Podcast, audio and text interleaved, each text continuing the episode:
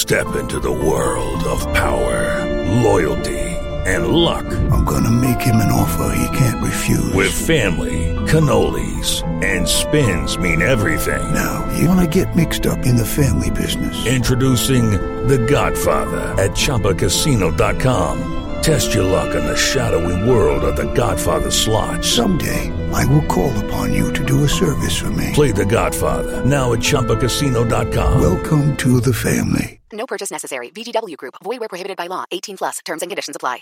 Judy was boring. Hello. Then Judy discovered ChumbaCasino.com. It's my little escape. Now Judy's the life of the party. Oh, baby, mama's bringing home the bacon. Whoa, take it easy, Judy. The Chumba life is for everybody. So go to ChumbaCasino.com and play over 100 casino-style games. Join today and play for free for your chance to redeem some serious prizes.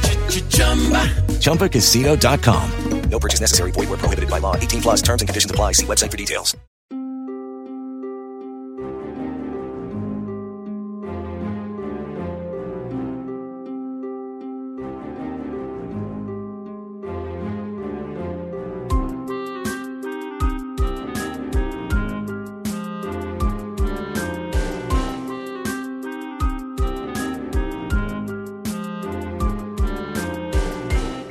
Hi, I'm Mari Forth. And I'm Sarah Carradine, and this is Crime Seen, the true crime review podcast where we get to the heart of how true crime stories are told. We'll put documentary features, short series, and long running episodic shows under the magnifying glass and examine what true crime stories can tell us about ourselves. We'll have fascinating guests each week to discuss our true crime passions with new and recent releases as well as classics. We'll give you our recommendations and suggestions for more viewing, listening, and reading on the side. Let's open today's file. We watched A Crime to Remember, Season 2, Episode 2, Shot Doctor. All right. This week we have a great guest. We have a post show recaps mainstay. She reviews all of the Marvel properties. We're talking WandaVision. We're talking, uh, Loki. Uh, also Star Wars properties. Hello, Book of Boba Fett. What's up, Mandalorian? And of course, she's my sister from another mister because we co-hosted the Insecure final season together. Miss LaTonya Starks. Latanya, How's it going? Hey, Mari, Sarah, thank you so much for having me. Very Mm-hmm. excited to be here to talk some true crime for the first time ever on RHAP. Yeah, yes, this is exactly. monumentous. Yes, yes, it is. Yes, it is. We we're here. We are talking true crime, and of course, we want to know what what draws you to true crime. What why is it popular to to you? Why do you watch? I have loved true crime in some respects since I was a kid. Uh, I think it was because growing up, uh, I heard stories all of the time about um, crimes that would occur uh, with my grandmother specifically. Uh, my grandma and my mom are both from Mississippi, and Mm. they uh, lived right in front of the Tallahatchie River, which is famously known as the river where Emmett Till's body was removed. Um, Mhm. They had fa- several family members who were lynched or had other harm brought upon upon them. We have members of our family in Parchman Prison to this day. So, uh, you know, it it's almost a pedigree of true crime. The other Mhm. thing is that, and I, Mari, I'm sure you'll understand this. There's a history of oral storytelling in the Black community, Yes. largely because you know, you know, in times of slavery, we weren't allowed to know how to write, and many of us could not write. So Mhm. stories were passed down, um, Mm-hmm. and that still continues to this day. You know, even though we are, thank God, allowed to be literate, um, Mm-hmm. the the history of oral, oral storytelling still has not gone anywhere. And I feel like I learned so so much about my family through true crime, um, but also I just was at when I was young wanted to be a forensic pathologist. So Mm. uh, my mom, who was a nurse, and I would watch autopsies by Dr. Baden um, on HBO, which is a totally normal thing for a child to do with their mother. It is a perfect mother daughter activity um, that normal people do. Um, yeah. And so, yeah, I, I strayed away from that path eventually, but that didn't leave me from being completely obsessed with serial killers um, to this day. Um, you know, from being from Chicago, we've got John Wayne Gacy, we've got Ed Gein mm. in downstate Illinois. Um, to name just a few, there are still tons of serial killers out there that are active, and several of them in Chicago. Um, so, yeah, I've just loved true crime in one way or another since I was very young, and have never really had the opportunity to talk about it outside of friendship circles before. Wow, we're, I mean that's amazing. Um, do you want to talk about? Don't you have a, a law background as well?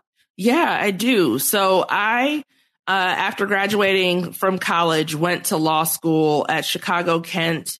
And uh, while I was there, my main focus uh, was shaping up to be defense and criminal defense at that.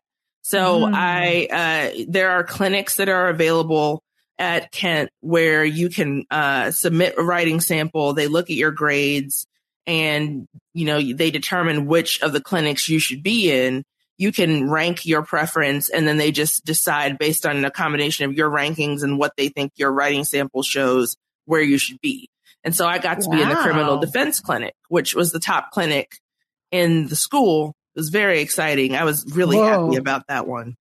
Um, and so one of the things that you do when you're in the criminal defense clinic is you assist in the uh, what was it called? You, you assist, it's still called a clinic. You assist in the legal clinic and those, that clinic is handling actual cases. So the professors who are on board at Northwestern are also, or sorry, at you, uh, at, uh, Kent are also representing people for various cases. So my first caseload that I ever got assigned, I think it was 10, 12 cases and they were very, very severe felony charges. It was murder, murder, attempted murder, uh, wow. rape, armed robbery, home invasion. Just like the list went on and on. And, you know, you have to go visit those clients then in downstate, um, mm-hmm. in, in prison. Um, I unfortunately ended up getting ill story of my life. Um, and in my 2L year, halfway through my second year, I had to leave law school, but oh. I, I loved it. I loved being there and I loved the opportunity to get to learn and was very happy that they had faith in me. They were already talking about, uh, getting me to take the test at the end of my 2L year. So I could have what's called gone in front of the bar, which is essentially that I would have been able to practice as a law student under the supervisor of a licensed attorney.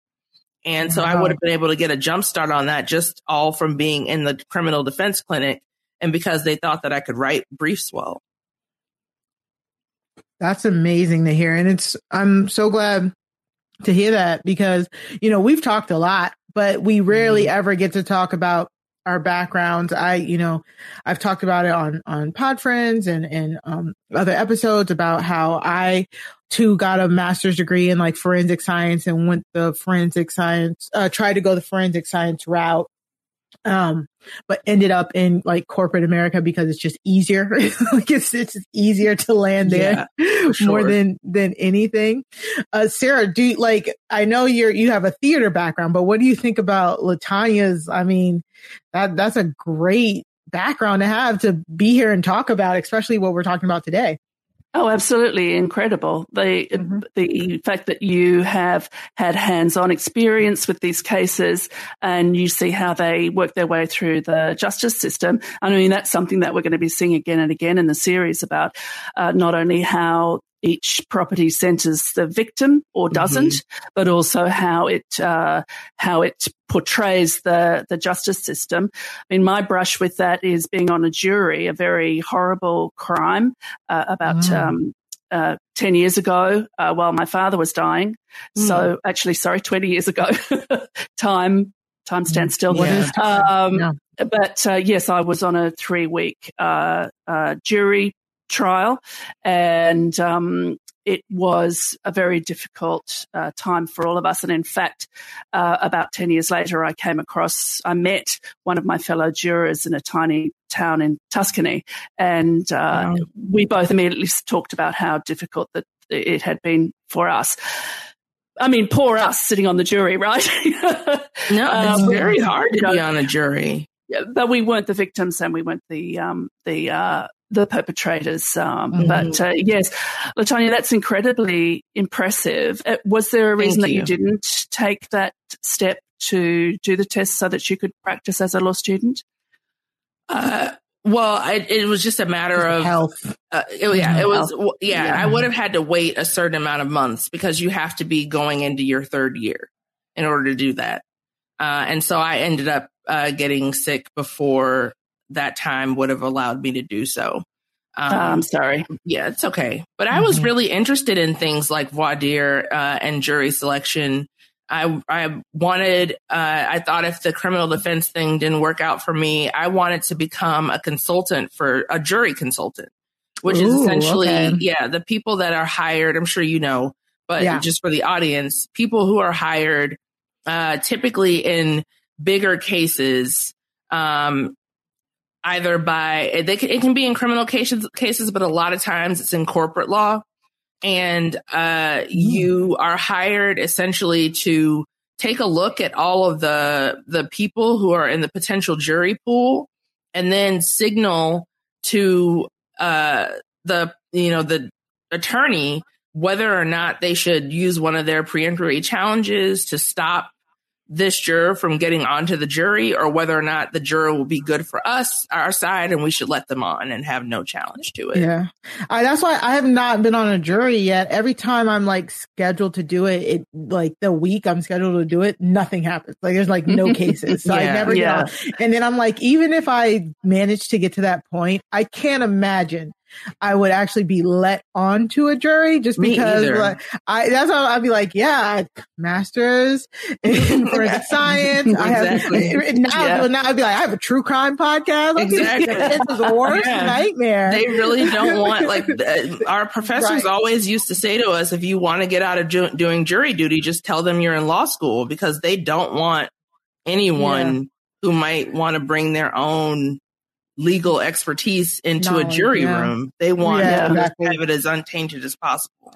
Yeah. I always say to people, like people are famously here, and I believe in your beautiful country, how to get out of jury duty it becomes mm-hmm. the conversation and i say look i'm not a goody two shoes i look like one but i'm not one but i do think it is our, our civic duty and if we want to have a fair uh, uh, justice system, mm-hmm. then we have a responsibility to be on the jury. If I, you know, God forbid, ever go before a jury, I would like, you know, people, I would like yeah. to have people who want to be there. Um, mm-hmm. It's simultaneously the most fascinating and the most boring uh, three weeks ah! of my life. Right. Um, I mean, I, I, have tales to tell, but the interesting thing for me was it, the, the actual selection was, was pretty rote. We shuffled through, we had numbers, we shuffled through here, we shuffled through there, dropping off as we went. And finally, 12 numbers were called and, um, uh, my number was second. So I, we filed into the box and one by one we had to stand up. And when we stood up, uh, the, uh, silk and the uh, crown, the, the silk is the very expensive um, barrister for the defense mm-hmm. and uh, Mr. Crown, in case in this case it was a man, Mr. Crown is the Crown prosecutor, in other words, representing the uh, the state. Um, they could say challenge or not. The only person they challenged, this was so interesting to me because we ended up uh, ten women and two men. Uh, all white, apart from one young uh, Muslim girl. Um, but uh, the woman to my right was a middle aged white woman, as I was myself then. She stood up, mm. no problem. I stood up, no problem. The middle aged white woman to my left stood up, and they both said, challenge. And to this day, I have no idea why they didn't know my name. yeah. there was no question. We didn't. We we hadn't even said a word uh, yeah. and they, they didn't know That's our funny. identities. There was no questioning of us or our beliefs or anything, but both of them said challenge. And the judge just very kindly said to her, you're excused. I think she was a bit annoyed. I think she was, maybe she looked a bit too eager Uh, maybe the Mm. maybe she was making strangling motions with her hands. I don't know. What. but um, and then everybody else uh, stood up and sat down with no problem at all. Hmm. So uh, yeah, Mm. Yeah, I, I'm just saying, I would love to. I would love to serve on a jury. I, I truly would. I would. I would just. I would want to see if somebody would let me. Hello, it is Ryan, and we could all use an extra bright spot in our day, couldn't we? Just to make up for things like sitting in traffic, doing the dishes, counting your steps, you know, all the mundane stuff. That is why I'm such a big fan of Chumba Casino. Chumba Casino has all your favorite social casino style games that you can play for free anytime, anywhere with daily bonuses. That should brighten your day a little. Actually, a lot. So sign up now at chumbacasino.com. That's chumbacasino.com. No purchase necessary. Group. Void were prohibited by law. See terms and conditions. 18 plus. Hey guys, it is Ryan. I'm not sure if you know this about me, but I'm a bit of a fun fanatic when I can. I like to work, but I like fun too. It's a thing. And now the truth is out there. I can tell you about my favorite place to have fun. Chumba Casino. They have hundreds of social casino style games to choose from with new games released each week. You can play for free anytime, anywhere and each day brings a new chance to collect daily bonuses. So join me in the fun. Sign up now at ChumbaCasino.com. No purchase necessary. Group. Void were prohibited by law. See terms and conditions. 18 plus. Hello, it is Ryan, and we could all use an extra bright spot in our day, couldn't we? Just to make up for things like sitting in traffic, doing the dishes, counting your steps, you know, all the mundane stuff. That is why I'm such a big fan of Chumba Casino. Chumba Casino has all your favorite social casino style games that you can play for free anytime, anywhere with daily bonuses. That should brighten your day a little. Actually, a lot. So sign up now at chumbacasino.com. That's chumbacasino.com. No purchase necessary. VGW Group. Void were prohibited by law. See terms and conditions. 18 plus. But all of this is very relevant. Uh, this conversation is very relevant to the property that we are um, uh, talking about today. So, LaTonya, can you tell us what uh, show you made us watch? Like, I don't want to say you made us watch, but I- we love to ask our guests to do a recommendation, Yeah. and then we watch and we talk about it. So, what what what moved you this week? Well, following in the footsteps of a potential old client of mine, I got a gun and invaded your home and I turned uh, you on to the investigation discovery and I made you watch. Oh, Um, there's no need for that. yeah. Uh, I made you watch a little show called A Crime to Remember, which is Mhm. one of by far one of my favorite properties, if not my favorite property on Investigation Discovery. And there are a lot of shows I like on there. yeah, Um, there have been a lot of like down times in my life because of illness where I couldn't do much and investigation discovery was all I did. So, Mhm. um, just, you know, that's saying a lot that this is one of my favorites. Essentially, I completely agree. I like I- sorry, I- but like yeah. when you said a crime to remember, I was like that. It in my favorites, I of I ID Discovery or Paramount Plus, I have three. I have all of three three shows that I'm like I need as quick access to these as possible. Like you know what I'm saying? They're my favorite. Everything else, I'll just kind of like scroll through it on a day and be like, oh, I Uh-huh. feel like this today. But it's like three that I'm like, nope. I, I feel like a, a crime to remember is, is what I want to watch today. And this is one I, I love this show. Yeah. It's Mhm. such a great show. Uh, essentially, the reason that, that hooked me, even from just the commercials before the show ever aired, I, I watched it from the outset, the first Mm. episode, uh, when it aired. And the reason for me is because I said, okay, th- they're going to combine a costume drama with a period piece with true crime.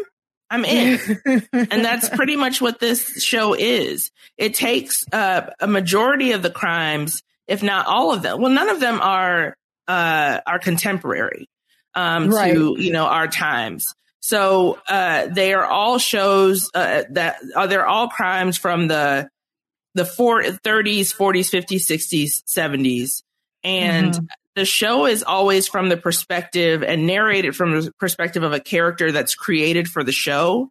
So it's someone who is uh, supposed to be placed into the center of the narrative. They can speak with firsthand knowledge of what it was like to be there in the midst of the fallout of all of the events that are Right. occurring. Uh, but it's never told from the eyes of a real person, for example. It's just Mhm. some. It's a it's a character device uh, that they make that they producers make up for this. So, for example, the story that we're going to talk about today is told from the perspective of a woman who was a child at the time uh, at which the event uh, went on. Um, and she was a, a singer, a, like a nine year old singer at the Black Church in Live Oak, Florida. So, yes. you know, it's that, for example. And so it's kind of a retrospective look on, you know, here is a crazy cr- true crime thing that happened that I happen to be around for. And mm-hmm. here are the real details. So it's very much for me in terms of like why I picked the show.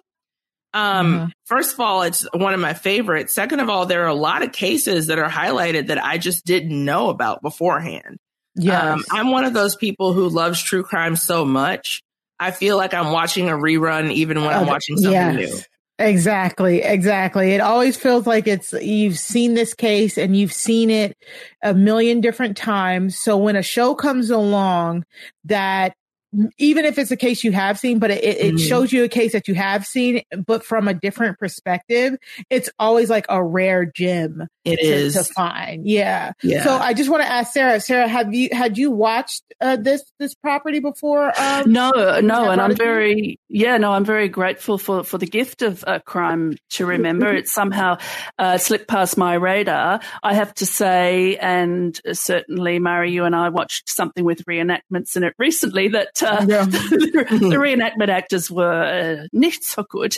Um, but so I, I, approached this somewhat cautiously, um, and it I can't recommend it highly enough. Oh, I'm I'm previewing my my magnifying glasses later in the show, but I thought that the the way it was laid out. And I think that familiarity that you're talking about is the rhythms of true crime and the rhythms of true crime property are similar. You, we, we learn about the crime and then there's the investigation and then a twist if there is one. And then either a, a, a, an ending, a res- resolution or no resolution, which leaves you up in the air. Yeah. Um, here, the crime was not one uh, that I knew, um, but it seemed so rooted in the time. Not that it couldn't happen now, but it seemed so rooted in the time, and it was so beautifully restrained. The writing uh, mm-hmm. and the mm-hmm. acting had a restraint to it. Uh, the music was quite agitated, but the yeah, yeah, the the the not calmness, but it is a sense of calm. Plain, the plainness of it. Yeah. Mm-hmm. yeah. So then you get little moments. I know we'll get to it, but there was, there were two moments that stand out particularly for me. Uh, one was just a, a, a look at, at, a door and another one was a scene over a plate of chicken. And mm-hmm. both of them mm-hmm. coming out of that plain calmness really hit home um, in as much as we can put ourselves in any of the shoes of any of the people it that this is your best chance at, at doing yeah. so. Yeah. Yeah. I do yeah. feel a sense of calm though when I'm watching this show. This show for me feels like slipping into something nice and comfortable and mm-hmm. getting warm under the covers and then letting my grandmother tell me a story. That mm, it's it's something yes. to do with the color saturation. Yes. Uh, mm-hmm. That have that really enhances it. It looks really like you're soft. watching an old movie. Yeah, everything's yes. soft and like light. It's lit very differently it, there's no harsh lighting um, mm-hmm. going on. And, and that's true, not just of it, this episode, but of all the episodes. Mm-hmm. It's just the mm-hmm. way that they shoot it is different than any other true crime I've ever seen. You, it feels like you're watching some kind of film noir Yes, um, very Perfect. much so. yeah. And the, yes. the thing, the thing that struck me as well, and I'm I'm really eager to see now many many more uh, in the series, was I mean there are certain actors who have very contemporary faces, and when mm. you mm-hmm. put them in a period uh, piece, it just doesn't work. I won't name names, but uh, it, it, happens. It's not their fault. Um, the casting here were was extremely good. The figures, not just the clothes they were wearing, but the inhabitation of the figures um, was really well done. They were wearing clothes, not costumes. They mm. and at the end, when it, when the two main characters' photographs come up, I mean, there's first of all, I thought, oh, there's an extraordinary likeness, and then I thought it wasn't so much the likeness; it was the inhabitation that the mm. actors, all of them, had in the time and the period, and. Yeah. I wondered about the sort of the behind the scenes of how careful and respectful and holding space there was for all of the performers, the black and the white, um, uh, to go into that period of uh, segregation and to inhabit those attitudes of the time. Um, I, I hope that they were well looked after. I imagine so because the whole the whole production seems so thoughtful and yeah.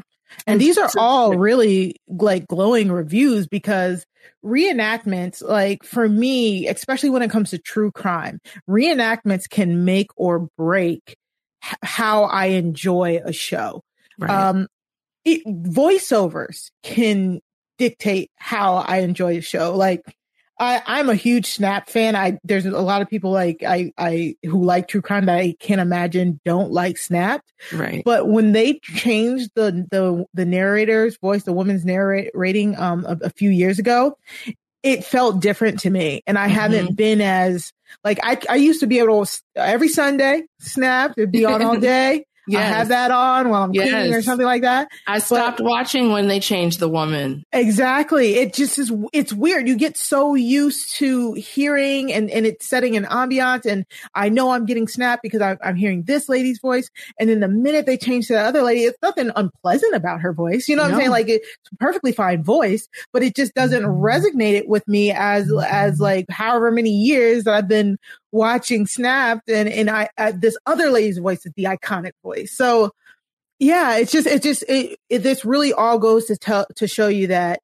the setting, the reenactment, the approach, especially to these type of, um, series, like these ID series and how they approach individual crimes, how it can, um, either pull, pull the watcher in or alienate the watcher. So What did you yeah. think of the selection of the talking heads, the the experts that Oh. that come in? Yes, these experts. So yeah, I, I wanted to get a list of the experts because these actually um they rotate. Um Mhm. not all of the experts on this one will be found on another episode. Uh it actually made me really want to know how they they um chose the experts to be quite honest. Um One of them wrote One a book is- about. Yeah, sorry, go ahead. Yeah, I was just I was going to say the exact thing. one, uh, one woman wrote a book about uh, I, I can't remember the name of the book, but yeah, she wrote Uh, a book about the entire Ruby silencing story. silencing Ruby or something like that. Yeah, it was like silencing Ruby McCollum. Mhm. Yeah. and mhm. uh, and then they had a professor as well who was there yes. um, uh-huh. who knew the area well and to, could discuss it. And then I'm not sure what the older black gentleman's uh, He uh, was a see- he was like a city like a uh not an alderman, but he was kind of like a um he's from the city itself. okay And yeah, and he he was like a community leader in the city. okay that makes Mhm. sense. and then yeah. there was a cli- clinical psychologist. Who Uh, yeah, pithy clinical uh, psychologist. Mhm. I was like, uh, Mhm. mm, okay, Yeah. I'm looking at you sideways a little yeah. bit. So the Yeah. talking heads can be hit or miss. That's another thing Yes. for me that really makes or breaks a true crime show. So True, yeah. this is one, you're right, Mari, where they do alternate, they change for each episode who Mhm. it is that they bring in to talk about things. Yeah, Uh, because they want to bring in people with as much topic knowledge as possible. Mhm. Um, I there, sometimes they're they can be hit or miss, and they really can bring you right out of it. I feel Mhm. like they don't do a bad job in this one. Um, No. they they lend some more color to the story. They lend a little bit of more factual basis to the story. Yes. And uh, you know, in the case of the older black man, he just really gives you uh, like a very just like straight, as my grandmother would say, Unfiltered, yeah. downright straightforward and upfront. Uh, like discussion of like you know this was segregated Florida, like the deep South. This is Yeah. uh, where you know slavery was king until it you know and cotton was king for a Mhm. very long period of time, and now there are tobacco farms and. You know, my family grew up sharecropping and they can tell you, or, you know, Mine did too. yeah, it's not all that much removed from slavery. You know, people are still living on the land of the more wealthy family that owns that land and they're living in shacks in the yep. in the back um, yep. being paid not nearly as much as they should be paid uh, because every every time they would uh, my family would take cotton over to uh, the like mill to get their money they were already always told that the sacks were light they were always told that they didn't make weight et cetera et cetera mm-hmm. so those two you know and, and things have not changed that much i don't know how much time either of you have spent in the deep south, but having to visit family there is the bane of my existence. Yeah. I, I yeah. Uh, going to Mississippi is one of the, if you want to know what I'm like when I'm having a bad time, then let's go on a trip to Mississippi. It's just that'll, terrible. That'll get it, get it all out there, put it all out there on the table. Yeah. Huh? Everybody yeah. still expects, white people still expect the yes ma'am, no ma'am from black people. Oh, yeah. And when they don't the South, get it, they look mm-hmm. at you like there's something wrong with you. They ask you what you're doing there, girl. You know, it's mm-hmm. it's still very similar. So that man was like, "You stayed out of white folks' business. Like you just tried your best to, you know, it was segregated, and black people st- stuck to their business, and white people stuck to their business, and no one really crossed streams. And yes. it was for a purpose. I mean, and they have Sorry. I'm sorry, keep going. No, no, I don't mean to cut you off. No, I was just going to say really quickly, it was, it's for a purpose that we'll get into later as we discuss the episode, but mm-hmm. it's literally life or death. Exactly. And that's what, and that's why I, I wanted to say that this is a perfect place to start. So let's get into the episode itself. So the episode even starts off like, this is one of the most famous crimes you've never heard of. Mm-hmm. Like truly, um, uh, one of those crimes that like kind of changed the fabric of of some of the uh, laws it, eh, eh, um, down there. And it, I didn't, I didn't ever know about it until I watched this episode a few years ago. So um, it starts off at we're in 1952, Live Oak, Florida, and we get a segment here about segregation, about Jim Crow laws, which LaTonya just so expertly had um, just uh, talked about. And it, of course, this is a time where it's separate but but equal, and everybody knows that you know they say separate but equal, but it was not equal, you know, back then. And the big setup is uh, Dr. Leroy Adams. He's found dead in his office with gunshot wounds. Uh, initially, they just thought it was to his back, but um, we learned that he's first shot in the front, in the chest, then um, twice or three times in the back. But he's also holding a $100 bill in his hand and he was a prominent member of the co- community. Like he was one of those doctors who actually, um, who actually treated both, you know, at the time it was called colored, uh, people and white people in deeply segregated South. So he actually, uh, helped both. And he was also known as the shot doctor because he apparently introduced penicillin to that community. Like he mm-hmm. was one of the, the doctors who, who brought penicillin and like one of the first uh, people to treat. I mean, uh, illnesses that we take for granted today that are easily curable by penicillin. At that time, before penicillin showed up, like kids could die from just stubbing their toe and, and getting the cut infected. You know what I'm saying? Yeah. But the moment this man brings a penicillin, he can now heal you with a miracle shot. It, it it's like life changing and life altering to the community around it. And it get, imbues him with a sense of um, empowerment. Um, Sarah, what did you think about this opening here? Well, I think the opening is great in that it really situates you immediately in the time mm-hmm. and in the, you know, in case you need to be reminded. And the fact that it was 1952. So, uh, almost in my lifetime that this kind of uh, separation, segregation, and that a white doctor who treated both black people and white people was of note. Uh, they had separate entrances and separate waiting rooms and separate treating rooms uh, or treatment rooms.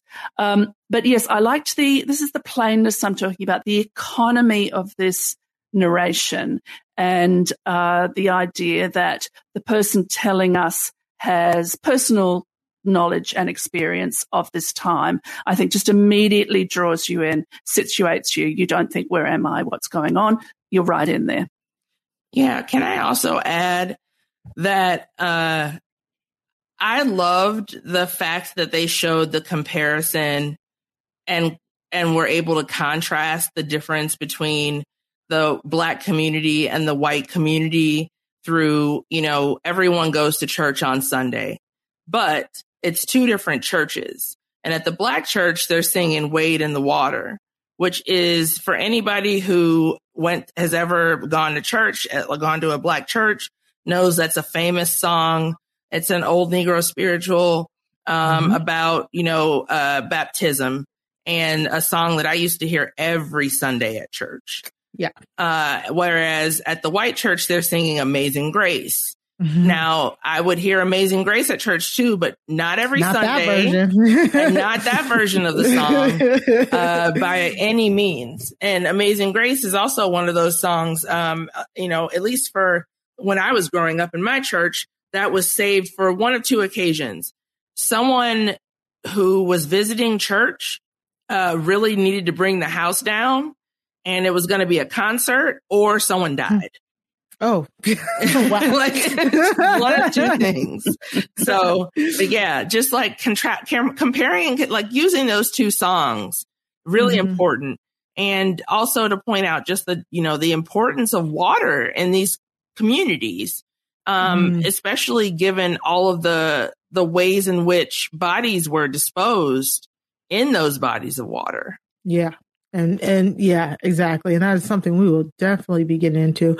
And I agree. I did I love how they they put us right they, they, they tell it to you right then and right there up front, the differences of the time period, uh, the ways in which the, the two separate communities try to remain separate. Um, and just like we said, it just pulls you right in to where you're like, you're hooked. And then you come to the true crime. So, um, they said that there were three witnesses. These, these are all black women. And the witnesses told the police that they saw another woman enter, enter the doctor's office. Uh, she had a argument with the doctor and, um, she shot him. Um, apparently they said that she was trying to pay a bill, um, which is why he had that hundred dollar bill in his hand um, another witness, this was a white man who was like sitting in a car um, outside. He saw two children in the suspect's car, and he uh, reported seeing the the black woman who who shot the doctor. He the same. Uh, she had on the same clothes and all of that. He told the police about how she had kids in the back of the car and what she was wearing. And through his testimony, be, they were able to figure out it was Ruby McCollum. Uh, and the reason why I say through his testimony is because when they asked the three ba- black women mm-hmm. who it, who they were, they were like, "Oh, we don't know who it yeah. is. Who, who and, could it be? Who could it and be? It was a small town too, so yes. you know, lies, lies, lies, yeah. lies to protect the people in the community. They, yes. they, knew the color of her purse, her, her handbag. They could uh, recognize, but no, I've never seen that woman. Never seen that lady. Never seen her before. However, Ruby is the richest black woman in Live Oak. When they actually searched her her house, she had eighteen hundred dollars in her purse, and this was at a time where the annual salary in that area was two thousand dollars.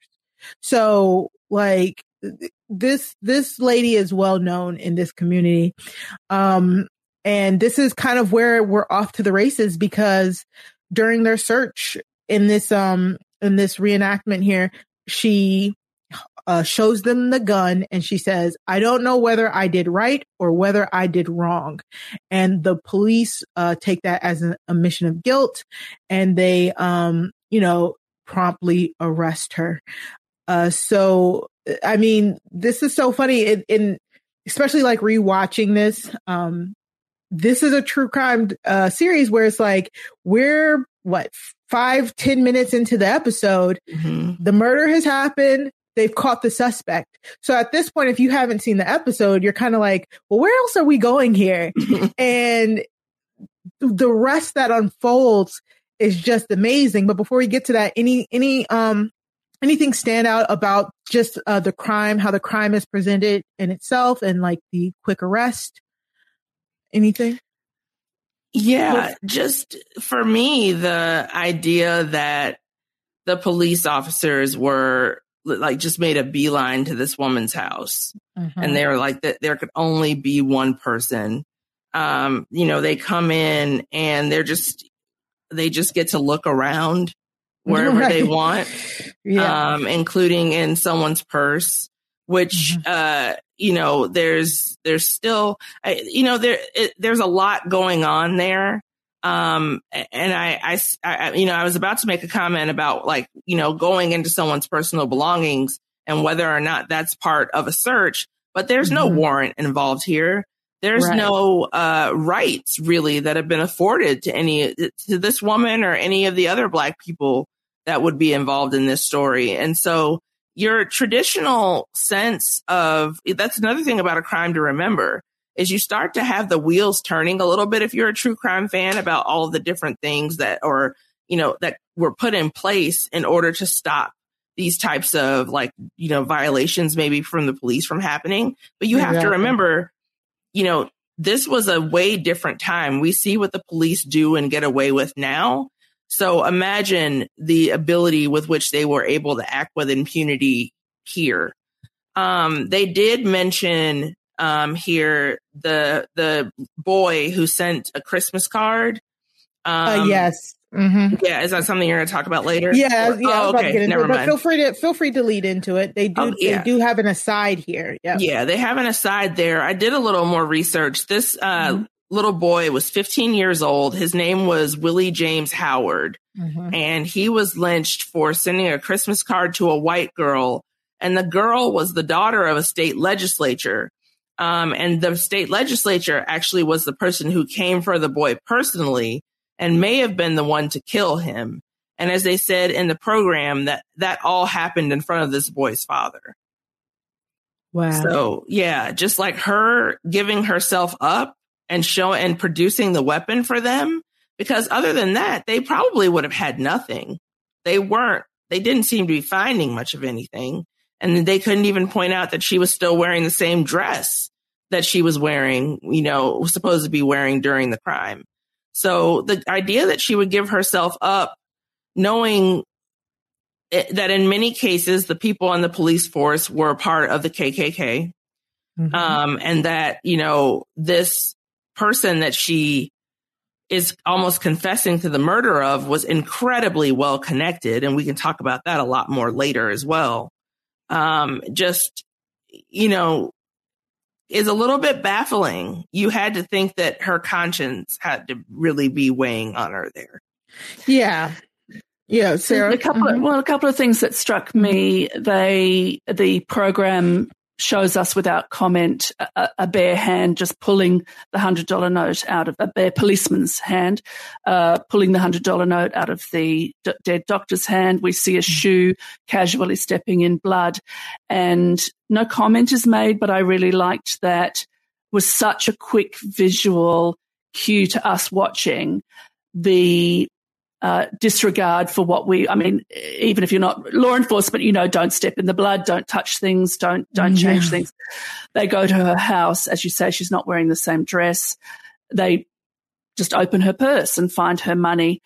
Um, I was puzzled by her giving up the gun when we get the story of the of the lynched boy.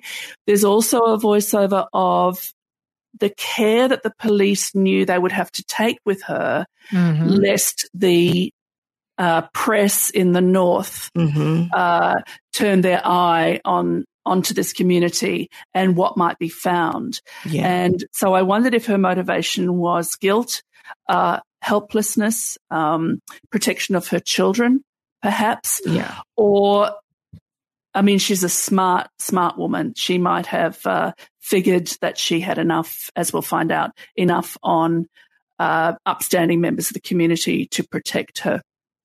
Mm. Yeah, yeah. Speaking of the of the media, real quick, this was a a, a fun aside that I read. Um, the the headline the next day in the local newspaper was Dr. Adams slain by Negress, which Just, of course. Yeah. I mean, yeah. I, so the the talking head says they had to take they had to take good care of her. First off because of the the journalism like they didn't want any any of the nor- northern northern journalists or anybody poking their nose into that deep south soil. I think that's what one of the the definitely the um experts or whatever said. Uh but also it, we get into her backstory too you know what i'm saying? And how how that she becomes you know rich but before that i think you have to be also thinking they bring up the Willie Howard lynching because if they just put her in a regular jail, that's what they said. It's just, it's over. It's, you know, it's, it's over. It's more than likely she will end up dead the moment she, she hits that cell. Um, so I, I, I appreciate that they did it, that, that they didn't, um, they took care of her, but like even the little girl, the the the narrator who is uh, made up said it's it was not out of the goodness of their heart. It was purely self preservation. Absolutely, mm-hmm. yeah. Because Ru- Ruby's backstory, she grew up. She was like very smart from a, a a regular i think it was like a, a, almost i guess what you would call a middle class uh, family in a sense. Um i didn't get get a sense that they were like poor or, or, they had um during the tobacco trade i think something like that. Yeah. but anyway she married sam McCollum who had the, he had the largest allotment of tobacco in the county. So he was rich and well off but more importantly he was um they they both matched each other on being um uh uh, what's the word? Uh, starts with the A. Uh, they both were ambitious. were ambitious. Thank you, because I'm just losing it right now. Okay. They both they both were very very ambitious, and they seem to want to grow their business together. But that's not where their real money came from. Like this was definitely uh, one of those things where if you know, you know. So Sam was in the Bolita business, or uh, most commonly called the numbers game. Uh, this is like a historically black, like this is, um, this is, can be often found in black communities. It's, it's essentially the black lottery. What you do is you go to somebody's house or, or whoever's setting up the numbers game, you put money down on a certain number to come out or a certain series of, of numbers to come out, like be drawn randomly out of a bag. It literally is like like the black lottery. And it is one of those pillars of early black culture that was something that was so inherent in this time period um that uh, like the moment they brought it up i was like wow like this is this is this happens. Yeah. Um and ruby was just so good at um bookkeeping. She was really smart really astute. So she kept the books. And because of that they am- they amassed that they they ran their small business together, but they amassed a small fortune. Um, but of course, they are black people, rich black people in a county of segregation where at any moment there it could be ripped away from them. You know, at, at, this point, like black people's rights were at the whim of white people. So they had to pay law enforcement to look the other way. There's no other recourse. Um, because they had to give them a slice. If not, it could be taken away from them at any moment. Uh, LaTonya, what did you think about seeing the numbers show up? Yeah, I was very surprised the first time I saw this episode that that's mm-hmm. where that mm-hmm. was going. Uh, mm-hmm. because I, oh, first of all, I was happy to hear juke joints be yeah. said on television because that's something I've only ever heard my family talk about. Um, but uh, I thought that when they were going to say that they made their money, that they made it from that or from uh, the farming, the tobacco farming that mm-hmm. uh, that Sam McCollum was doing. But when Bolita showed up, I was like, "What? oh my god! Um, this is just a game that you know was so big in the South that even the mafia started to get a piece yes. of it." Mm-hmm. Um, and it did not surprise me whatsoever that the cops were in on it because it was something that was illegal.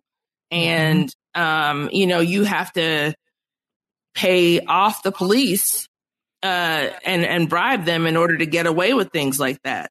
So, yeah. you know, just being, you know, I, I was struck by the complexity of the economic system in the yes. South at that yeah. time at a time. So Perfect. at, at one point you've got tobacco farming propping things up, but uh, propping up the economy. But you also have the Bolita business that's doing that, and you have the police who are in on it, who Mm-hmm. have to help, like, uh, uh, who are happy to see this crime being committed because it means that they get a piece. And Mhm. round and round it goes, like that's all capitalism. Uh, but I was really, really, really shocked when uh, I found out that they were involved in this. But then felt proud for Ruby because she always wanted to accomplish something. She had big dreams. Mhm. And it seemed like Sam saw her for the person that she was and the person that they could, and, and she could help them be together. Yeah. And she really had to have been smart and have a head on her shoulders in order to carry off this very taxing operation behind the Mhm. scenes.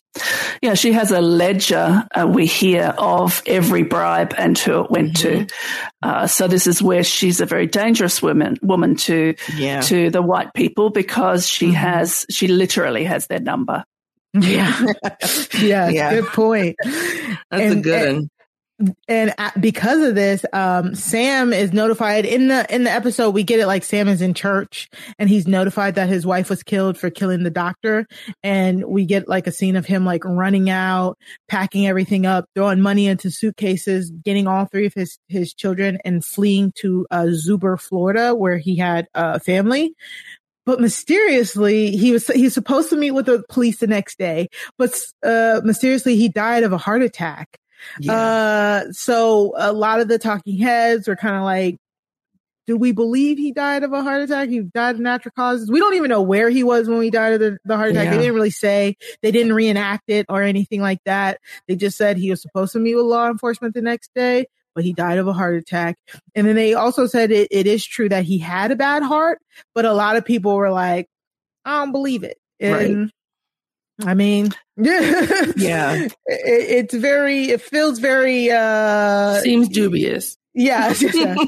I, I just simply don't believe it. So there you go. yeah.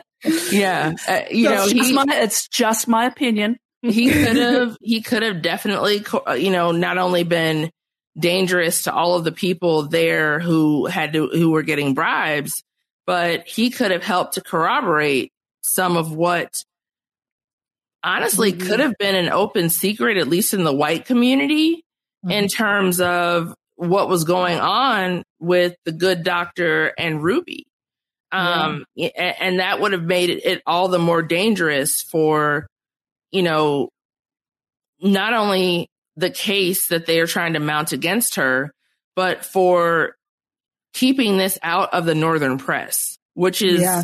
what they all want so badly.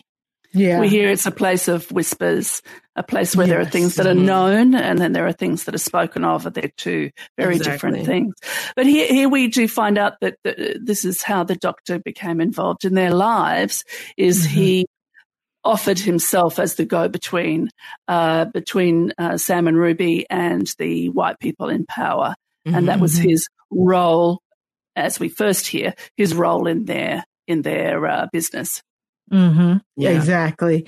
Um, and this is the scene here, Sarah, where he's like eating fried chicken at their table. And it is just for, again, for a reenactment, it's very menacing. Yes. The acting here was really good. Like he, he's tearing the chicken up.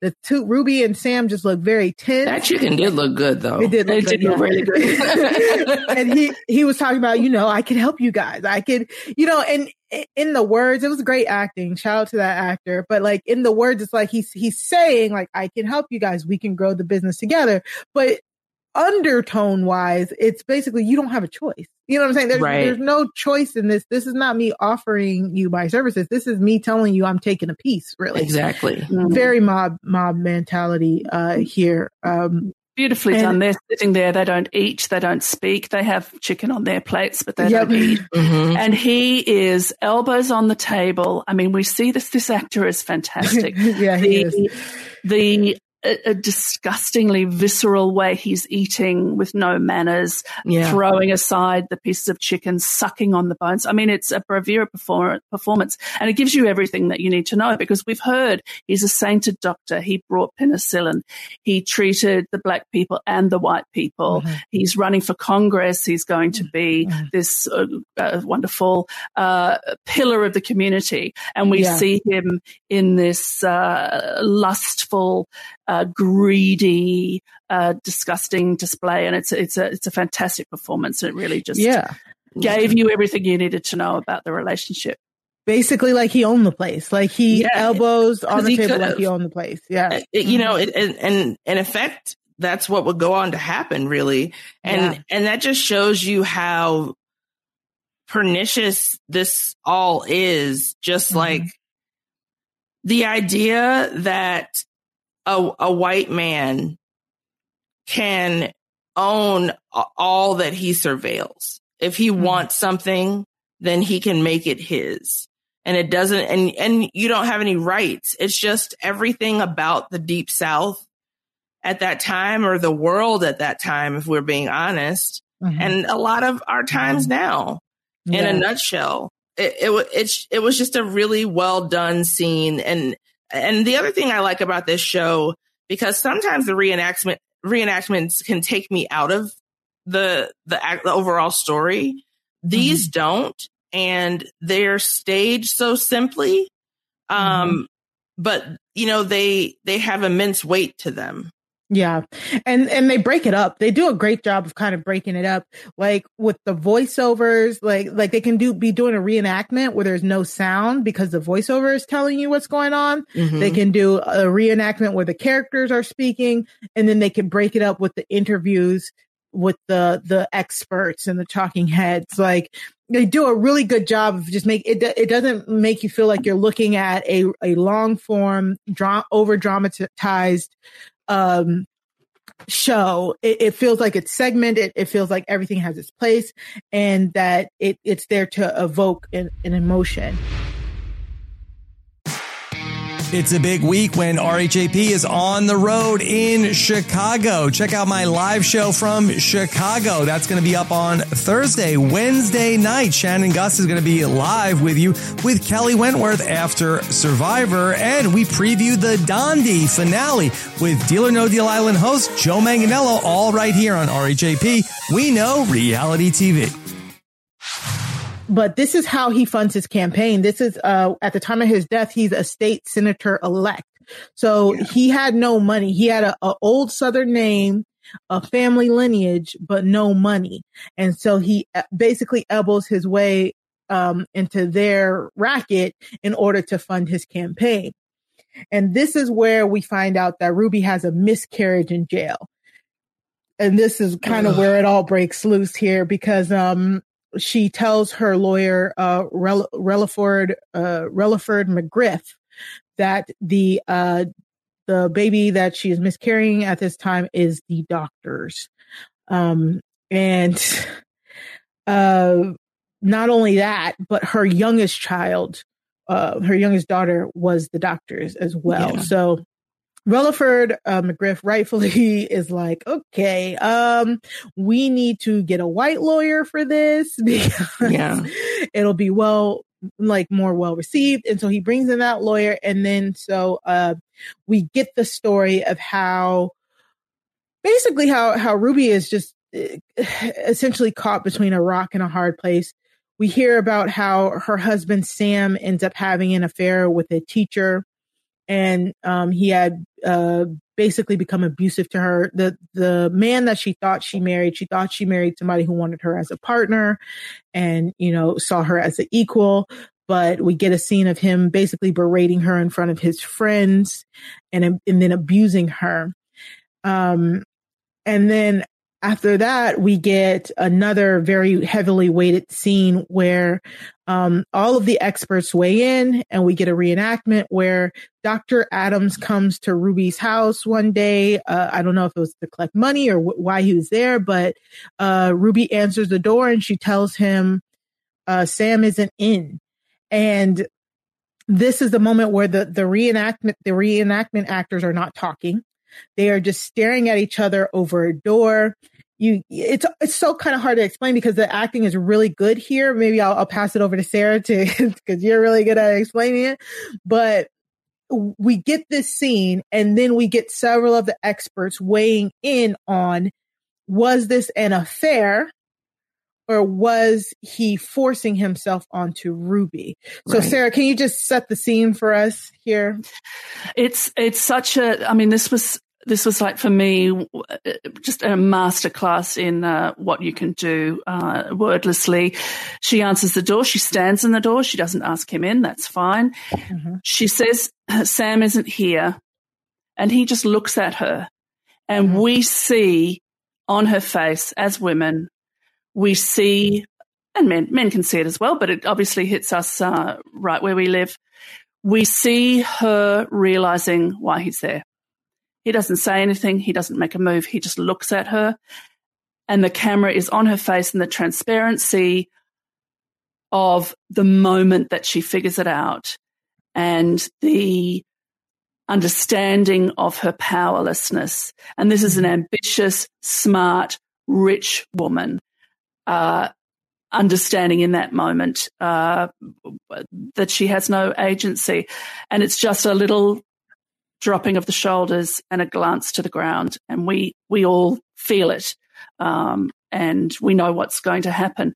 I mean, the use of the word affair, I mean, it, it drives me mad when people talk about teachers having affairs with underage students. These right. are not affairs. Exactly. Uh, we've got to stop saying affairs in, in, in all these cases. I mean, here we can't say this is the decision of the reenactment actors and the writers that, that she wasn't willing, but we do hear that he would give her, you know, one shot makes you sleepy and one shot wakes you up. Uh, the idea is that it's heroin and cocaine that he's providing. Uh, this adds to the non-consensual our idea of, uh, you know, our, our knowledge of consent uh, makes this totally non-consensual. Uh, you can't consent if you are impaired in any way by alcohol or drugs. PSA, right. everybody, not possible. Period. So, although this brings a modern idea of consent um, into the story, I mean, consent was always there or not there. It's like it's yeah. not, we, haven't, yeah. we haven't made it up. Yeah. This was a, a, a man in power and a exactly. woman, no matter, it's basically no matter how powerful and safe you feel in your ambition and your money, and your status as a married woman, which mm-hmm. at the time generally is supposed to protect you from the mm-hmm. advances of other men, just the mm-hmm. fact of mm-hmm. having, having a ring. And there's many a woman that I know in my life who's worn a ring, uh, that, that didn't, you know, that, that came from their own drawer just to mm-hmm. avoid the advances of men. But here we see that she, that, that none of that, that none of that is going to protect her from this, this visceral, greedy, lustful, entitled man. Mm-hmm. Mm. LaTonya? Yeah, it's just it's it's very weighty that scene.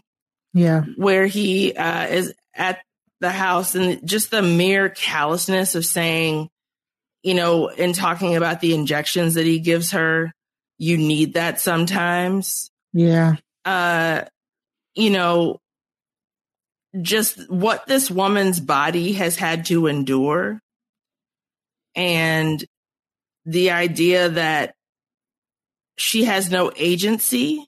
Mm-hmm. She went from being a young woman to being with who she thought was her soulmate and the person that would love and respect her. And that turned out to be a bust. He turned out to just be a bum, mm-hmm. like a lot of the rest of them mm-hmm. and then getting mixed up with him in, in his business and her business that she helped to run. This man just comes out of nowhere and decides, I want that and I want you. And there's nothing that you can do about it. Yeah. And it's just horrifying. It's everyone's worst nightmare to have something like that happen.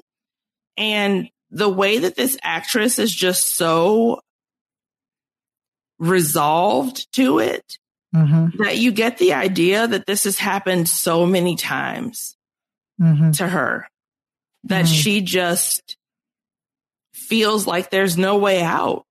Yeah. I, I also think they did a really great job of like that's all that's all we truly see in a sense as we see that that door scene then her pensively you know him stepping side her to co- step, stepping up beside her to come in to the house. And then you know and then that's it. Like we don't see they kind of leave it um ambiguous. And i i i the experts all of the experts except for one i had to rewind it because i was like i know i did not just hear that but one of the experts, I think I know what you're going to say. Yeah, the clinical psychologist, last name was Ellis, implies that it was unfair. She said she said something to the effect of that Ruby was a powerful woman. Ruby knew knew what she wants. I could see that she would she would want to um be with the highest ranking person and that she would deserve that. And I was like, I truly had yeah. to stop and rewind like, and see who said that. They didn't even show, they did not show that lady's face when she said it. And they didn't, they didn't show her face till way later on. And I had to catch the name later on. I'm like, I I don't know if that was just that they were like we have to have both sides or something like that because no, you don't have to have you don't sides. we don't exactly uh, no not there's a, no no. not in a rape. You not don't have exactly. have both sides. There, there's of, one side. All of the other experts including um the the black woman there who was like the um uh, LaTonya you had correctly uh, she was a professor. Professor. Yeah, um, her and then the lady who wrote the book, Silence and Ruby, who was a white woman. Mm-hmm. Um, they all said, uh, this is a power dynamic sort of situation. Like, how can you consent when, you know, they don't even ask, you know what I'm saying? When, when, when, if, uh, this person has feel like they're entitled to you. Um, and, and there's a, yeah. a really good quote at the end that wraps it up that, um, I'll say, but like, it truly was uh, really sad yeah. to to see. And um, how do um, you consent when you can't even fathom the question? You yeah. know, mm-hmm. like how is that possible? Right. And I, I did, I didn't like, I didn't like that, uh, you know, and we've, and Sarah said, said it like there's a history of, of romanticizing, um, unconsensual like sex acts as affairs. You know, we grew up with the whole Thomas Jefferson, Sally, um, Hemings. of it all. Yeah, Hemings of it all. And it's just like when there are power dynamics, this is especially what we've been talking about with the Me Too movement and stuff like that. When there are power dynamics at play, you know, consent has to be like really needs to be um reviewed, you know. So Mm-hmm. Yeah, very, very rough. But yeah. uh, we we spoke about the cocaine and the heroin, and he also like if she, he would if she would not do what he wanted, he would uh, send her to mental mental um, institution. That's yeah. the other thing about this woman having no agency and yeah. her body not being her own. I mean, we see a little bit of that before we get to that part of the story with the miscarriage and just the fact that she's that scene is is blood curdling. She's crying out for help. I feel mm-hmm. like so much of this woman's life is her crying out for help mm-hmm. and just no one hears her. And when they mm-hmm. do hear her, they ignore her because she's black and she's a woman and she's nothing. Mm-hmm. And, and yeah, just the, uh, go ahead, Mari. No, it's so okay. yeah, no, that, like I... very, very annoying. Uh, because I mean, he and that it's just it's almost it's out of it's right out of like the sex sex slavery playbook. Like he got her hooked on drugs, mm-hmm. you know, um, so that she could not give consent so that you know it, it, just it's just disgusting you know? And then if she doesn't listen to him he throws her into those mental institutions. And then when she got pregnant again with the baby that she miscarried in jail um she told Adams that she wanted to terminate the pregnancy and he said you're not going to terminate any any child of mine which is weird because at this point he was kind of trying to distance himself because he was right. you know he had just won his his senate seat and all of that. So that that doesn't even make any sense to me. Um possession it's about yeah, possession. Yeah. The child was the child was his possession as well. Mm-hmm. I yeah. own everything. Yeah. yeah. Exactly. Um, and then when uh, she confronted Sam because this was wild too. I was like, this is a lot. She got a bill from the doctor for a D&C, which is uh, a pregnant uh, pregnancy termination, and she's like, I didn't terminate my pregnancy. So Yeah. she confronted Sam about the affair with the teacher. And uh, he basically said, uh, Well, I know about you and the white man. You got your white man. And he said, um, he threatened her that if, if she had the white man's baby, then he would kill her. So the doctor threatened her that if she terminates that baby, he would kill her. And then her husband threatened her that if she has the baby, then he would kill her. So she, in the, in the program, she said she was between a gun and a gun. Um, and eh, like it sucks. Like, what is she supposed to do here? Yeah. And then on top of that, Dr. Adams wrote like a, a, a really messed up message at the bottom of the bill, like, Sam, keep your woman away, out of my office or something like that. Um, so, you know, she found the bill, she went to pay it and she, she, uh, allegedly, I don't know, like kill, murdered Yeah. him. Yeah. Um, so we get to the court, uh, we, we get to the courthouse and, um, the, the reason why we talked a lot about juries here is because her jury consisted of 12 white men, some of whom were patients of the doctor. So, I mean, like, Yeah. really, what, what chance did she have? I here? also read, sorry to interrupt No, you. no, no, keep going. Also, um, so two things. The first is the trial, uh, was covered by Zora Neale Hurston, yes, it uh, was. which is just beyond cool, Wow. like a Yeah. cool act. Yeah. Um, mhm. and the second, uh, that I just read and was, I I had to go back and make sure that I was like not that hallucinating. The judge was a pallbearer at Dr. Adams' funeral. Oh my gosh. No, I didn't know that. They did not say that in the um episode. There there are a few yeah, I do have a few notes here where the um uh where the episode did not elaborate on stuff like that, Mhm. but I did not know that as well. Yeah, he was I a mean- pallbearer at the funeral and he opposed a gag order on Ruby, Yes, he did. prohibiting her from giving interviews, and the Mhm. press was barred from the courtroom. Yeah. And um uh sh- she was uh like she would they would ask her a question and then the um the the prosecutor would say um what what is I don't why am I doing this part? LaTonya Objection. objection. So in the court, Yeah. uh, Ruby decided to take the stand Mhm. because, you know, essentially this was a case with actually pretty circumstantial evidence. right. You can say that what she said was a confession, but it was so cryptic that, Mhm. you know, who knows? Uh, a, a jury of not these 12 people yeah. room for doubt. Um, so when she took the stand, um, she was asked uh, several questions that would have brought into light the fact that she had been raped and assaulted for Mhm. years and forced to bear a child and then Mhm. threatened uh, with murder and or uh, uh, imprisonment in a mental health facility if she didn't bear him another. Um, Yeah. But the judge repeatedly shut down efforts by Frank Cannon, who was McCollum's lawyer, to ask for details about the violence. She was Mhm. allowed to describe how, about in 1948, during an extended absence from her husband, she had in her home submitted to the doctor. Um, she was allowed to state that her youngest child was his, yet 38 times, 38, Frank Cannon attempted to proceed from this point. 38 times he attempted to create an opportunity for Ruby to tell her whole story and explain what her motives were. And 38 times the state objected.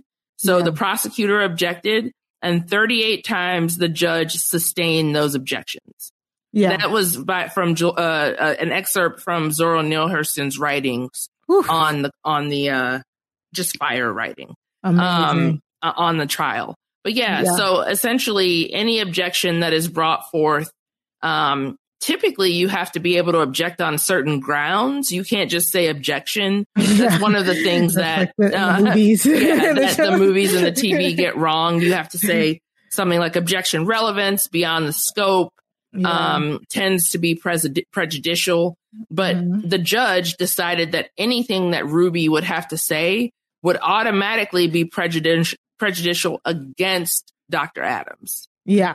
Basically, it seemed like they were trying to um, keep his reputation. Like they were trying to protect his, his reputation. as opposed to have a Um, murder trial. Yeah. And this is what was called, uh, you know, effectively silencing Ruby on the stand. Like the, um, the show kind of made it seem like she couldn't testify to anything.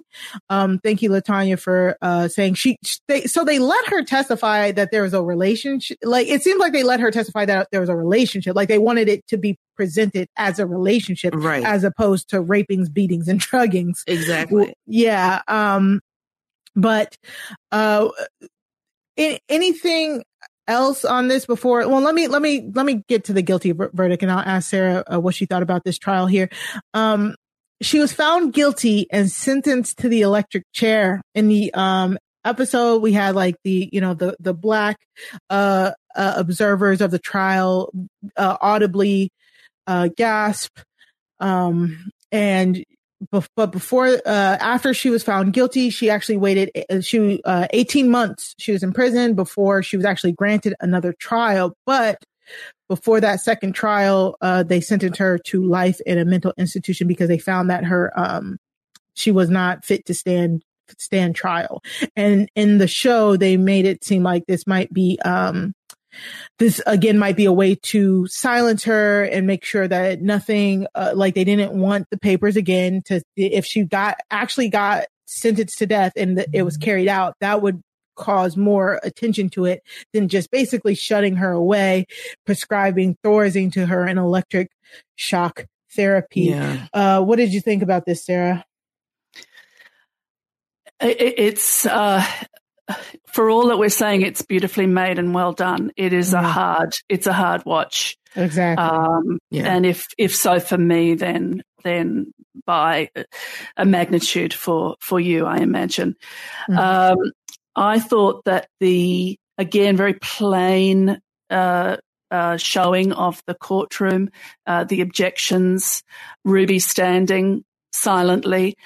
Uh, I thought was incredibly effective. And I read a review on IMDb where one of the talking heads, uh, a white man who had written also a book about this case, said something like, I worked really hard to find the transcripts and, and she did speak. And, and I thought, Guy, it's, it's more Yeah. truthful to see her standing there not speaking is Mhm. actually more truthful than the fact that she did answer some questions. Mhm. Because this whole idea of silencing and this whole idea of whisper, it's not just Ruby, it's the whole town who knows but doesn't speak.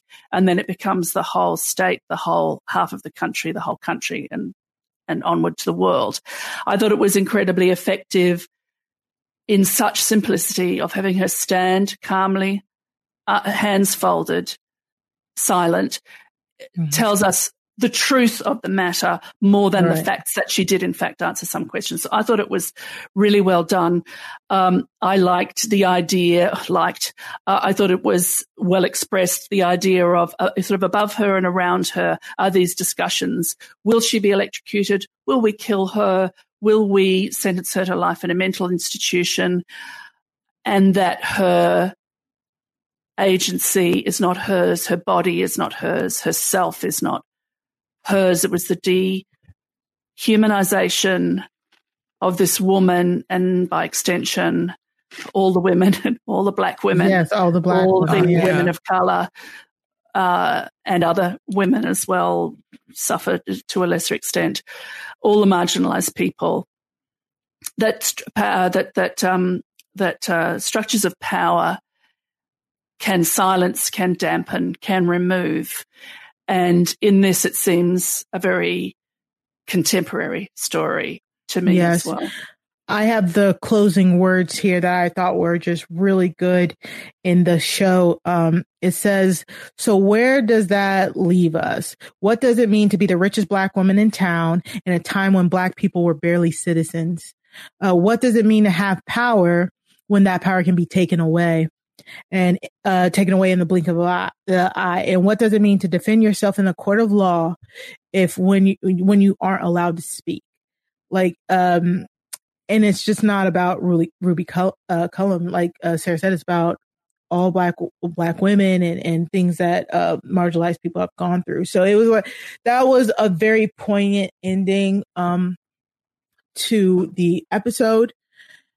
Um, but we do get a little, uh, you know, they, uh, gave us a little bit of the typecast in the corner to let us know that, uh, she was released from, from the mental in- institution in 1974. Um, her attorney, um, was able to get her released under the Baker Act because she was not considered a danger to herself or others. Um, her, uh, her black attorney, uh, Releford McGriff, became part of a team who worked to change Florida's Jim Crow practice of selecting all white juries. So, um, he, at the time, black people were still, uh, disenfranchised. And so they, uh, they weren't a- able to be jurors because they weren't allowed to vote. You know, it, it was limited to voters. So, uh, he went on to help change the laws. And that's just, you know, really amazing. And, and this case has, you know, renewed attention, has had renewed attention, um, in modern times, uh, because they said, uh, have you heard, LaTonya? I don't mean to put, you on the spot. Have you That's heard okay. the, the, what is called paramour rights? Um, Uh, just uh, rights of uh, people who have been in a relationship with each other for a certain amount of time. Uh, yes, but it, they're saying like, um, yes, paramour rights, but also in conjunction when there's like uh, a power dynamic, like sexual sl- slavery Oh. or forced marriage, Right. stuff like that. Yeah, it make it makes Yeah. uh, it's made people reconsider. Yeah. The Um, so the law on that is like very much in its infancy Mhm. and one of those ever changing kinds of things. It's still things that uh, like what you know how there's testimony that uh, happens um, in order to get laws passed. It's Mhm. still one of those things where in different states there um, are like notice and comment periods essentially for for testimony.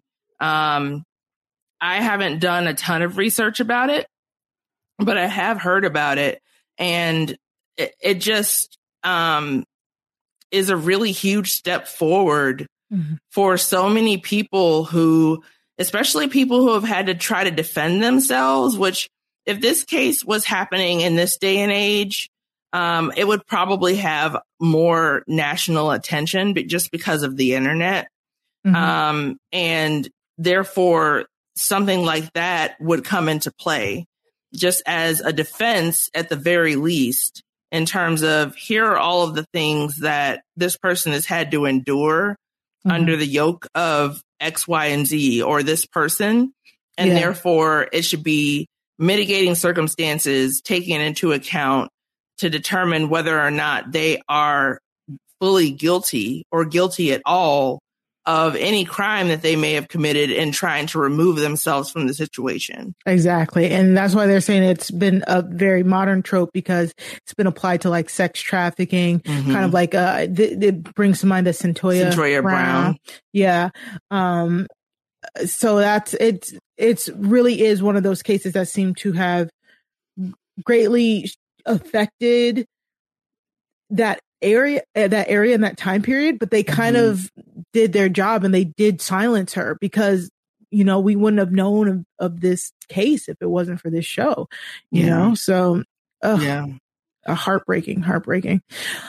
So, uh, let's get into, um, there are, if you are still a little, um, interested into more, uh, documentaries about this, there are a few other properties, uh, three documentaries, The Other Side of Silence, um, The Curtain of Secrecy, and You Belong to Me, Sex, Race, and Murder in the South. All, um, have references to the Ru- Ruby McCollum, uh, murder. So if you want any, um, additional information, you can check those out. Uh, but you can find, you can stream A Crime to Remember on Discovery Plus and inve- investigationdiscovery.com. Um, Sarah, by any chance, do you know where you can find it in Australia? You want Uh, I it's not streaming that I could find. I paid a dollar ninety nine on YouTube uh, to watch it, and uh, cheap at ten times the price. It's a it's a it's a fantastic property, and while it's a very difficult sit, it is I would say compulsory to watch it. That's what I'm going to say. Mm, yes. Uh, you can also buy it here in America on Apple TV and Amazon Prime. We can have to, we can include some links in the show notes if needed. Uh, Sarah, on a scale of one, uh, or sorry, zero to five magnifying glasses, would you recommend a crime to remember? Uh, and also, uh, this episode in particular? Well, uh, yeah, it should be one to five, but I think we, we need to Is have a zero oh, just I'm in sorry. case. no, no, no, no. five. no, I mean, look, let's have a zero up our sleeve, but uh, I hope we don't ever, ever have to uh, yeah. torture our listeners with a with a zero magnifying glass. Right. um, I'm going to say, look, I just thought this this couldn't be faulted. The um, clinical psychologist aside. That was just her, her opinion. Uh, I'm going to give this episode uh, five out of five magnifying glasses. I haven't seen anything else in A Crime to Remember, but if they are anything like this in quality, then then uh, you know definitely four because I'm sure there are some that fall slightly below this. But yes, 5 mm-hmm. magnifying glasses for Shot Doctor from me. What about you, LaTonya? Uh, I would give it a five as well, just really because uh, there are so many of our stories that no one knows about and they mm-hmm. fall by the wayside. And so, whenever there's a spotlight shown on a story that has as many, like, just not just true crime, but there's the idea of you know, segregation. There's the idea of dehumanization. There's lynching. lynching. Mm-hmm. There's using drugs on people. There's abuses of power. There are just so many different intersections of thought mm-hmm. um, that are available to explore when you, um, you learn more about this case. Mm-hmm. And I love the way that it was presented. I thought that the acting was one of the better A Crime to Remember um, acting performances from the ensemble. So I would give it a five out of five, but I'm biased because I chose the episode. uh, same. Uh, yeah, a crime. I've watched all. It's five seasons of a crime to remember. Remember, um, uh, and five out of five for the series. Five out of five for this episode. Let us know if you would want us to um uh, cover another a crime to remember episode. Uh, just letting the listeners uh, point that out. But this was this was great. I'm I'm so glad we got to uh, talk about specifically this case, specifically uh, my favorite, LaTonya favorite, and now Sarah's. Mm-hmm. yeah, whatever, converts uh, all around. Yeah, covers. Yeah, uh, shows. And um, just before we uh, get into our promos, uh, any recommendations about similar properties or uh, anything else you would recommend, LaTonya?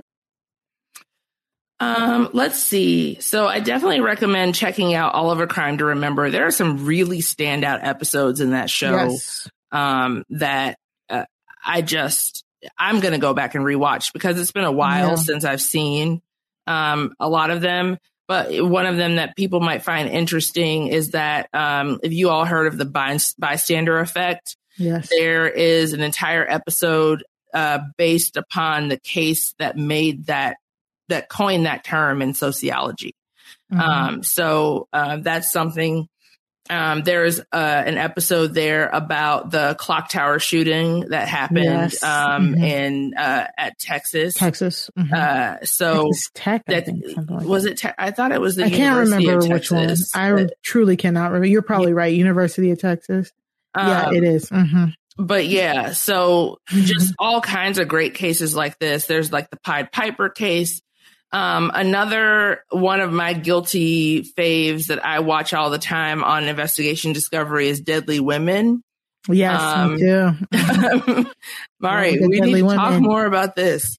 Um, yeah. I'm, I'm a really big fan of that show, and that's one of the shows that has this woman named Candice, who's a very consistent talking head. Their talking heads are more DeLong. Candice DeLong. Right.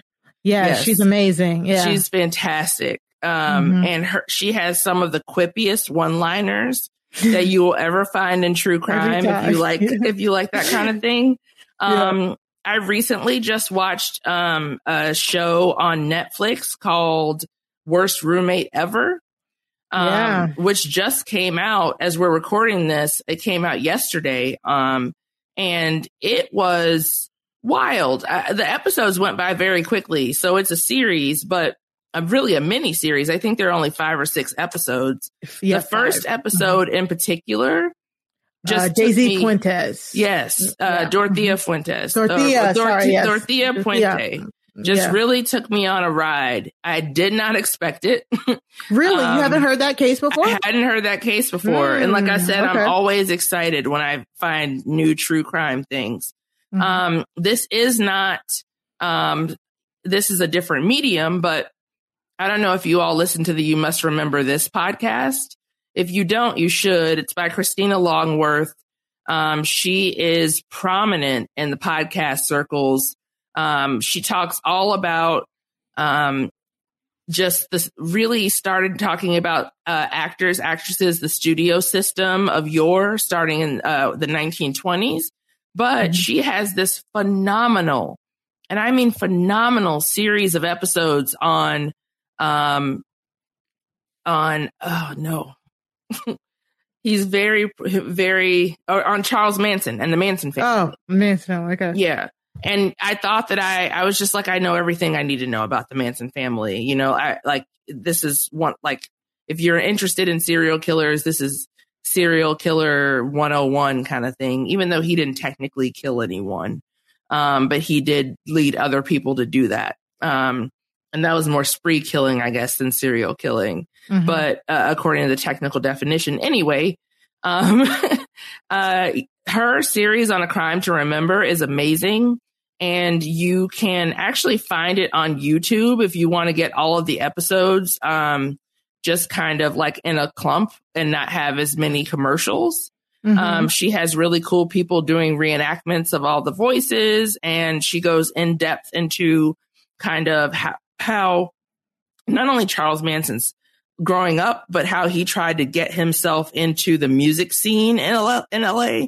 Um, uh, you know, and with Terry Melcher and people like that, um, and and failed, um, and how he really took his revenge as a result of that. Hmm. Um, and then what is another?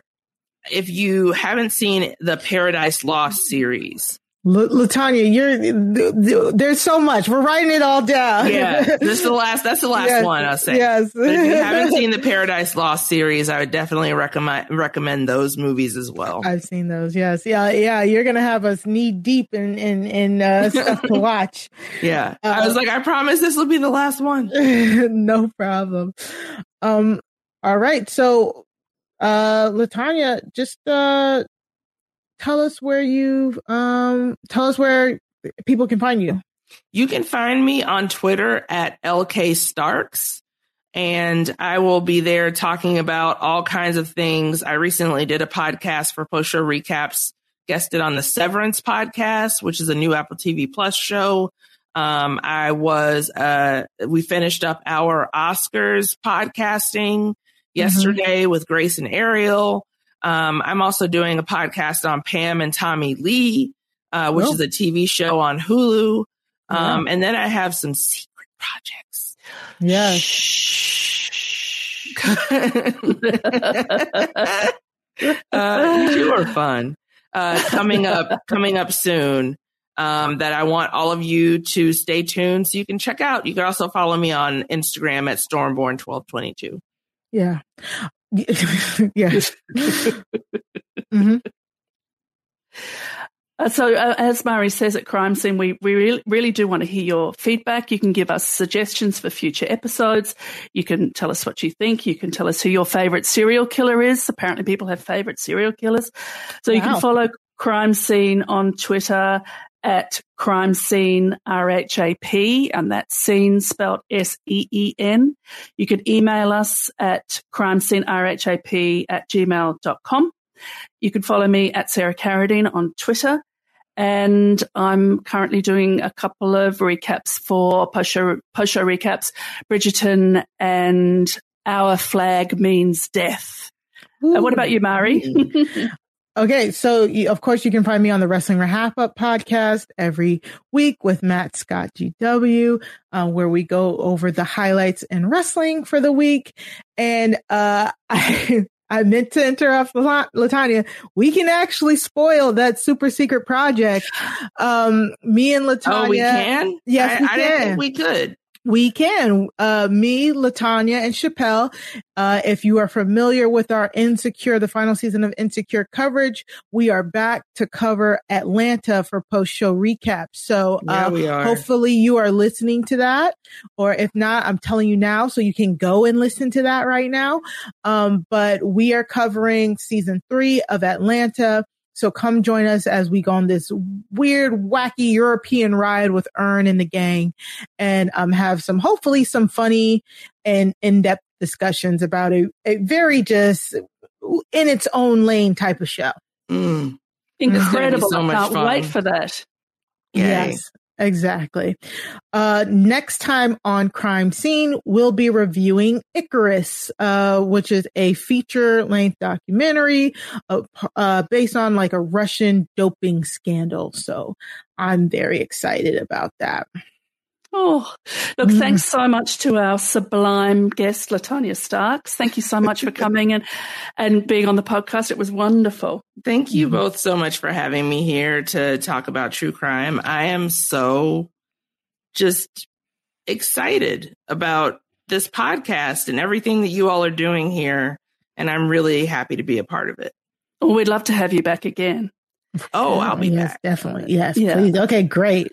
You Thanks to Will. Oh, sorry. No, you know. I do. I promise. I'll be Excellent. Um, thanks to Will from America for the theme music and Scott St. Pierre behind the scenes. Until next time, case closed.